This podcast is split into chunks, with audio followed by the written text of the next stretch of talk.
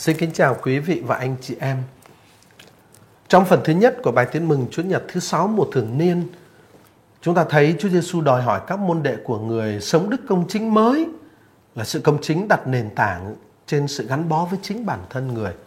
Ở phần thứ hai của bài tin mừng sẽ trình bày cho chúng ta giáo huấn của Chúa Giêsu về đức công chính mới đó. Đức Giêsu bắt đầu giáo huấn của người về sự công chính hơn hẳn của người môn đệ so với sự công chính của các kinh sư bằng cách tập trung và sự chú ý vào ba đề tài quan trọng. Thứ nhất, tránh xung đột với tha nhân. Thứ hai, thủy chung và thứ ba là sống trong sự thật. Những gì được nói trong bài tin mừng hôm nay không phải là một bài trình bày cặn kẽ và đầy đủ về các đề tài mà chỉ là phần nêu lên những luận điểm chính yếu được hiểu như là để làm mẫu cho tất cả chúng ta mà thôi.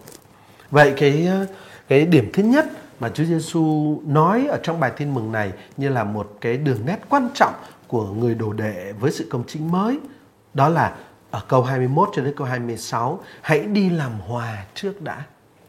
Đức Giêsu nói anh em đã nghe luật dạy người xưa rằng chớ giết người, ai giết người thì đáng bị đưa ra tòa còn thầy, thầy bảo cho anh em biết ai giận anh em mình thì đáng bị đưa ra tòa. Ai mắng anh em mình là đồ ngốc thì đáng bị đưa ra trước thượng hội đồng. Còn ai chỉ anh em mình là quân phản đạo thì đáng bị lừa hỏa ngục, thiêu đốt.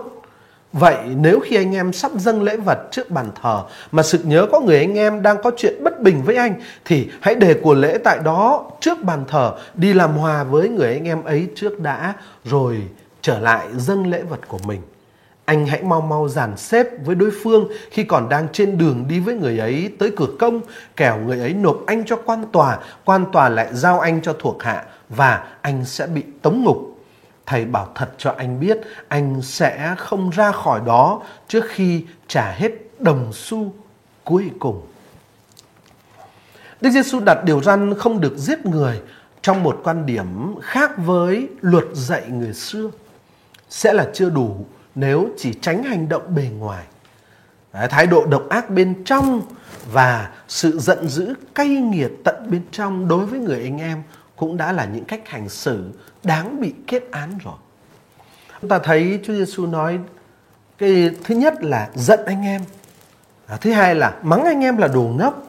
Và thứ ba chửi anh em là quân phản đạo giận thì tức là chỉ có uh, người ta làm cái điều không là mình không hài lòng thôi. Và thứ hai nữa đó là mình rủa người ta là đồ ngốc. Và thứ ba là nói người ta là quân phản đạo. Như vậy là cái ờ, cái cái cái cái khắc nghiệt của mình với anh em càng ngày càng tăng. Và rồi hình phạt cũng tăng.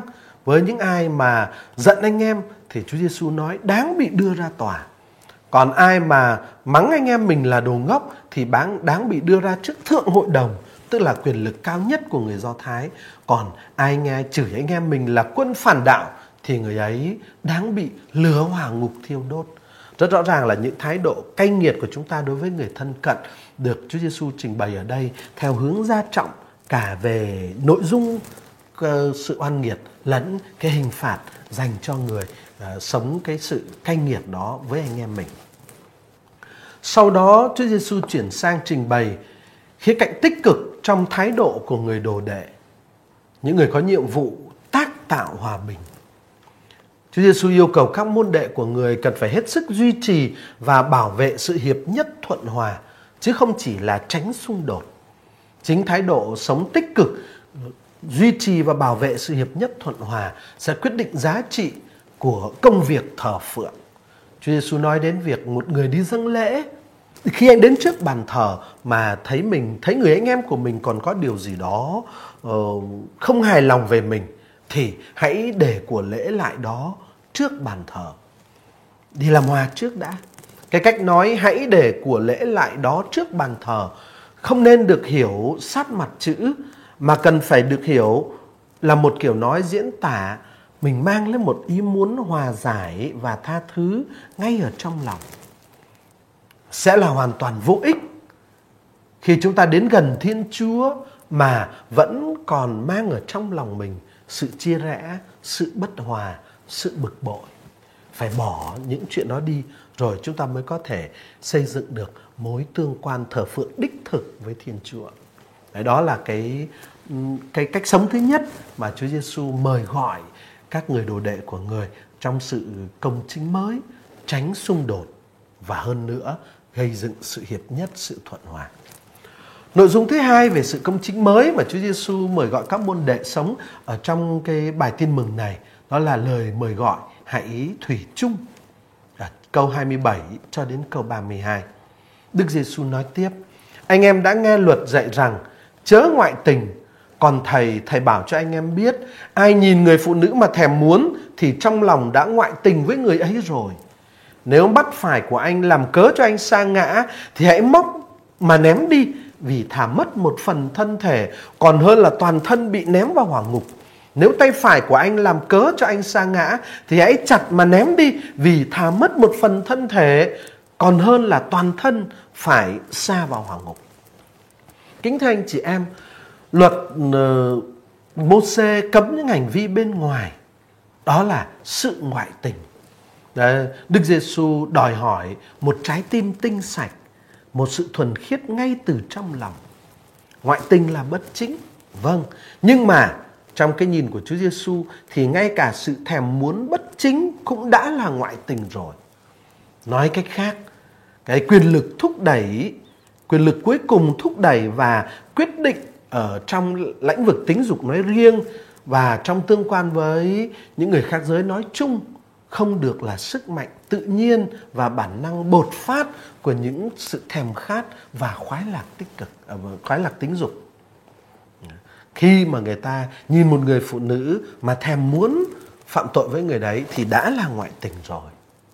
Thế để nhấn mạnh tầm quan trọng của sự thuần khiết ngay từ trong lòng, thì Chúa Giêsu đưa ra lời khuyến nghị thà móc mắt phải và chặt tay phải còn hơn là toàn thân bị ném vào hỏa ngục Tất nhiên sẽ là quá ngô nghê và không chính xác nếu chúng ta hiểu các lời khuyến nghị này của Chúa Giêsu theo nghĩa sát mặt chữ. Khi chúng ta nhìn một người phụ nữ và thèm muốn họ thì móc mắt mà vứt đi. Khi tay của chúng ta làm cớ vấp phạm cho chúng ta thì chặt mà vứt đi. Nếu hiểu theo cái sát mặt chữ như vậy thì đấy là cái cách hiểu không chính xác, thậm chí là ngu nghê nữa. Điều quan trọng mà Chúa Giêsu muốn nói ở đây là chúng ta không được phó mặc các quan năng của mình mắt, tay và các quan năng khác cho cái bản năng thấp hèn. Nhưng phải biết làm chủ các quan năng của mình một cách có trách nhiệm. Hơn nữa, chúng ta chú ý, con mắt là biểu tượng cho ước muốn. Bàn tay là biểu tượng cho hành động. Vậy khi con mắt hỏng, nhìn ước ngao ao những chuyện xấu xa thì đấy chính là ước muốn xấu xa bàn tay chính là hành động xấu xa. Cần phải loại bỏ tất cả những ước muốn xấu xa ngược với sự tinh sạch trong lòng. Cần phải loại bỏ mọi hành động xấu xa ngược với sự tinh sạch trong hành động. Tôn trọng chính cái những quan năng của mình trong uh, cái ý hướng thanh sạch rồi không chỉ tôn trọng vợ người khác mà còn phải cư xử đúng đắn với vợ mình và tôn trọng sự hiệp thông trong tình yêu và trong sự sống với vợ của mình. À, tác Chúa Giêsu còn nói luật dạy rằng ai dãy vợ thì phải cho vợ chứng thư ly dị còn thầy thầy bảo cho anh em biết ngoại trừ trường hợp hôn nhân bất hợp pháp ai rẫy vợ là đẩy vợ đến chỗ ngoại tình và ai cưới người đàn bà bị rẫy thì cũng phạm tội ngoại tình sự hiệp thông, sự sống và tình yêu giữa hai vợ chồng là cái thực tại thiện hảo, bất khả chuyển nhượng và người ta phải ra sức bảo vệ và vun đắp cho sự hiệp thông đó. Chúa Giêsu không chấp nhận sự rẫy bỏ sự ly dị, trái lại người kêu gọi người ta giữ gìn sự hiệp thông trong sự sống và trong tình yêu giữa hai vợ chồng. Nói tóm lại, cái yêu cầu thứ hai của sự công chính mới là người ta sống tinh sạch và trung thủy. Trung thủy tận trong lòng, tinh sạch tận trong lòng, trong ước muốn, trong hành động. Yêu cầu thứ ba của đời sống công chính mới, được Chúa Giêsu nói trong bài tin mừng này ở các câu 33 cho đến câu 37 lời mời gọi hãy sống trong sự thật. Trong tương quan với người thân cận, Chúa Giêsu yêu cầu chúng ta hãy sống trong sự thật. Người nói, anh em còn nghe luật dạy người xưa rằng chớ bội thề, nhưng hãy giữ trọn lời thề với Đức Chúa. Còn thầy, thầy bảo cho anh em biết, đừng thề thốt chi cả. Đừng chỉ chơi mà thề, vì trời là ngai Thiên Chúa. Đừng chỉ đất mà thề, vì đất là bệ dưới chân người. Đừng chỉ Jerusalem mà thề, vì đó là thành của Đức Vua cao cả. Đừng chỉ lên đầu mà thề, vì anh không thể làm cho một sợi tóc hóa trắng hay hóa đen được. Nhưng hễ có thì phải nói có, không thì phải nói không. Thêm thắt điều gì là do ác quỷ. Kính thưa anh chị em, sở dĩ có chuyện thề thốt ở trong xã hội là bởi vì có một cái sự thiếu chân thành giữa người với người. Và như thế, tự nó sự thể thốt đã là một bằng chứng rõ ràng của sự trục trặc trong tương quan giữa người với người trong xã hội. Thế các kinh sư và các người Pharisêu phân biệt hai loại thể. Thứ nhất là loại thể nhân danh Đức Chúa và loại thể thứ hai là loại thể lấy một sự vật mà thể. Và các kinh sư Do Thái cho rằng loại thể thứ nhất, thể nhân danh Thiên Chúa, có tính ràng buộc. Còn loại thể thứ hai, thể nhân danh các sự vật, nhân danh Jerusalem, nhân danh đền thờ và nhân danh các sự vật khác, nhân danh đầu của tôi, nhân danh tay của tôi. Những cái loại thể thứ hai này, người ta có thể rút lại lời thề. Dạ, Chúa Giêsu nói đừng lấy thiên đừng lấy trời thề, đừng lấy đất thề, đừng lấy Jerusalem thề, đừng lấy cái đầu của mình mà thề. Tức là không phải chỉ là cái đừng thề nhân danh Thiên Chúa mà cũng là đừng thề nhân danh bất cứ một thứ gì khác. Bởi vì ở trong nước của Thiên Chúa, sự chân thật là quy luật sống và Chúa Giêsu đã từng nói phúc thay ai tinh sạch trong lòng. Vì thế, sự thề thốt hoàn toàn không còn có giá trị ở trong thế giới của Thiên Chúa, trong nước của Thiên Chúa nữa và Đức Giêsu dạy đừng thể chi cả. Thực ra thì các câu 33 cho đến 37 trong bài tin mừng không nhằm nói trước hết đến chuyện thể thốt mà muốn nói đến cái sự người ta nhất mực liêm khiết, người đồ đệ nhất mực liêm khiết và Chúa Giêsu nói hệ có thì nói có, không thì nói không, thêm thắt điều gì là do ác thần. Vậy tóm lại, kính thưa quý vị và anh chị em, với phần thứ hai của bài tin mừng Chúa Nhật thứ sáu mùa thường niên năm A, chúng ta được mời gọi sống đức công chính mới và bài tin mừng nói đến ba điểm quan trọng của đức công chính mới này. Trước hết, đó là tránh xung đột với tha nhân, hơn nữa xây dựng, kiến tạo sự hòa thuận. Thứ hai là thủy chung và tinh sạch trong lòng. Và thứ ba đó là sống liêm khiết trong sự thật.